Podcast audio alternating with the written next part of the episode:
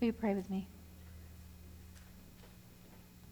May the words of my mouth and the meditations of all of our hearts be acceptable in your sight, O Lord, our rock and our Redeemer.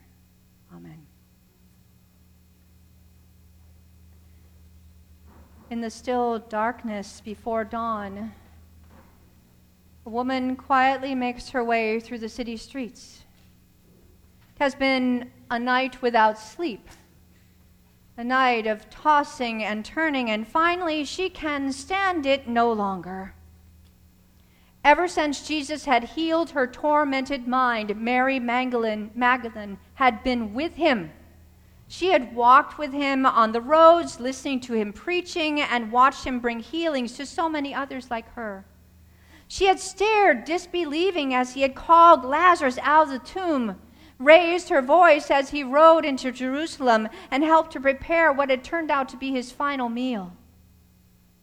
And just two seemingly long, long days before, she had wept with his mother as they watched him die in agony on a cruel cross and when it was over and his mother had been led away, she had stayed behind to watch as Joseph and Nicodemus took down his broken body and carried it away to be buried. Oh, she knows there's no point in going to the tomb. He is gone, and that is that. But she just can't stay away. She has to be near him one last time, even it is, if it is only to sit next to the stone that separates the living from the dead. When she gets there, she discovers the stone has been moved. Someone has been here. Someone has taken his body. She turns and runs for help, weeping once again. Two of Jesus' disciples respond to Mary's cries and come running.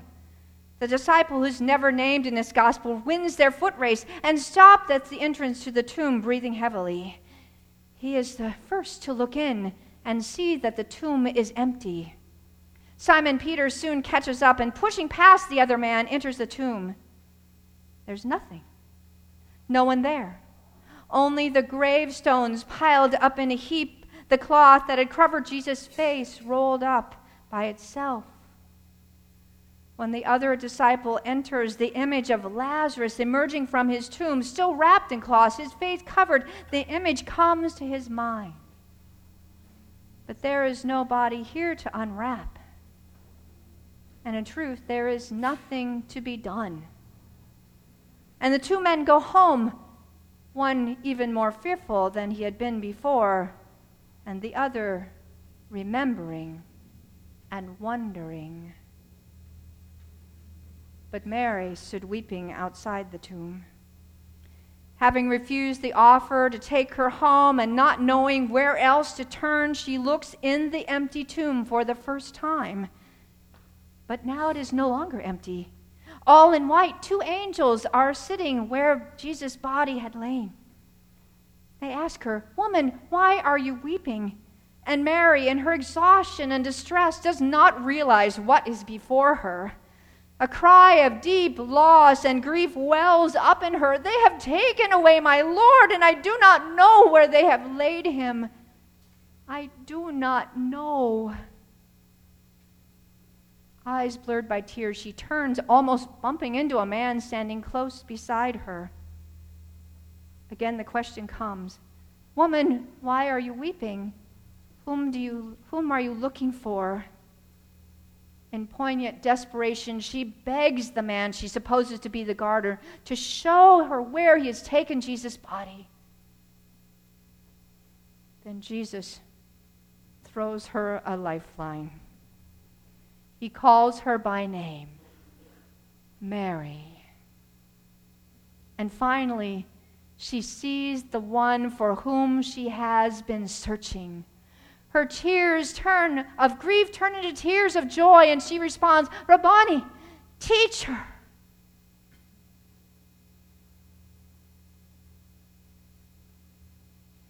I find myself asking, why didn't Mary recognize Jesus right away?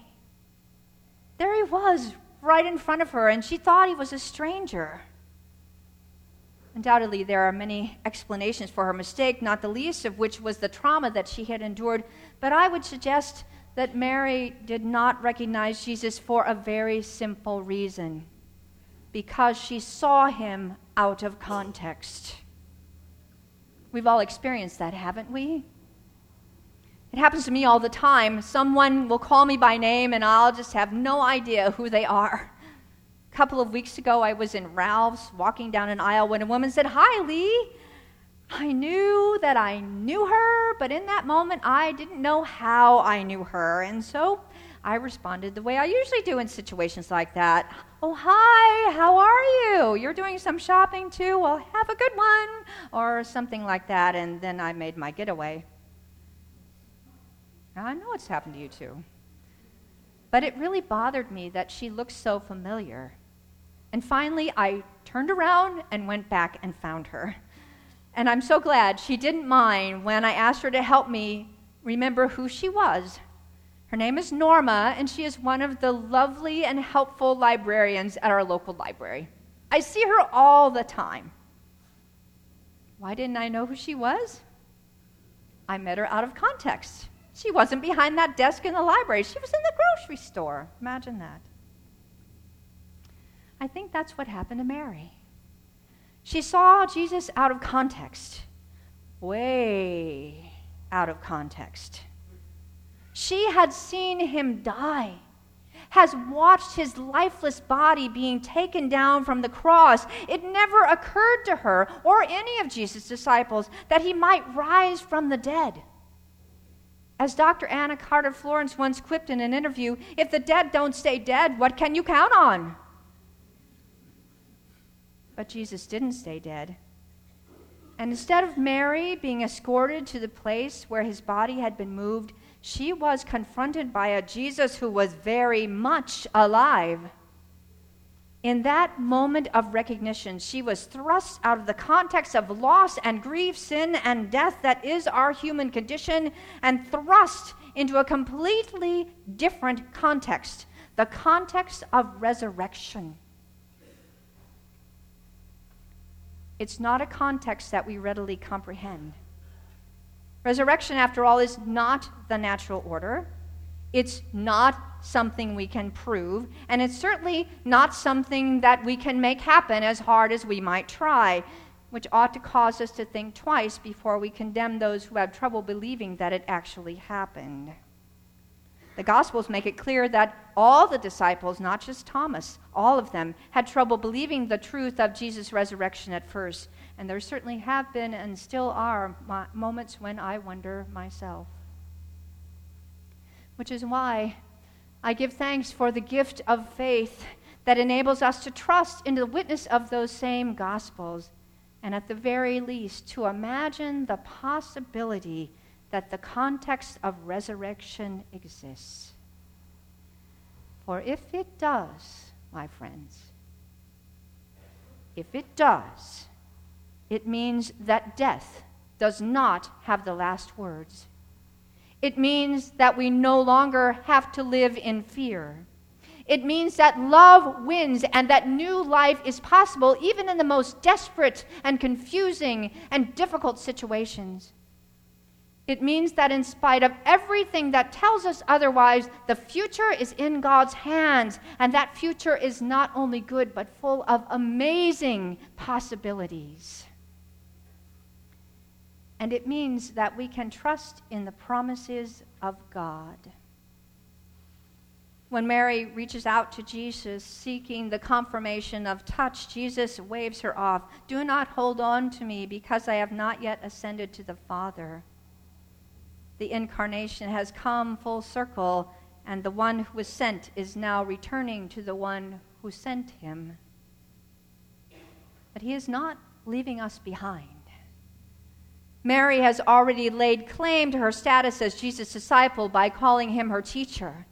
Now Jesus commissions her to be his first apostle, sending her to his other disciples with words of hope and wonder.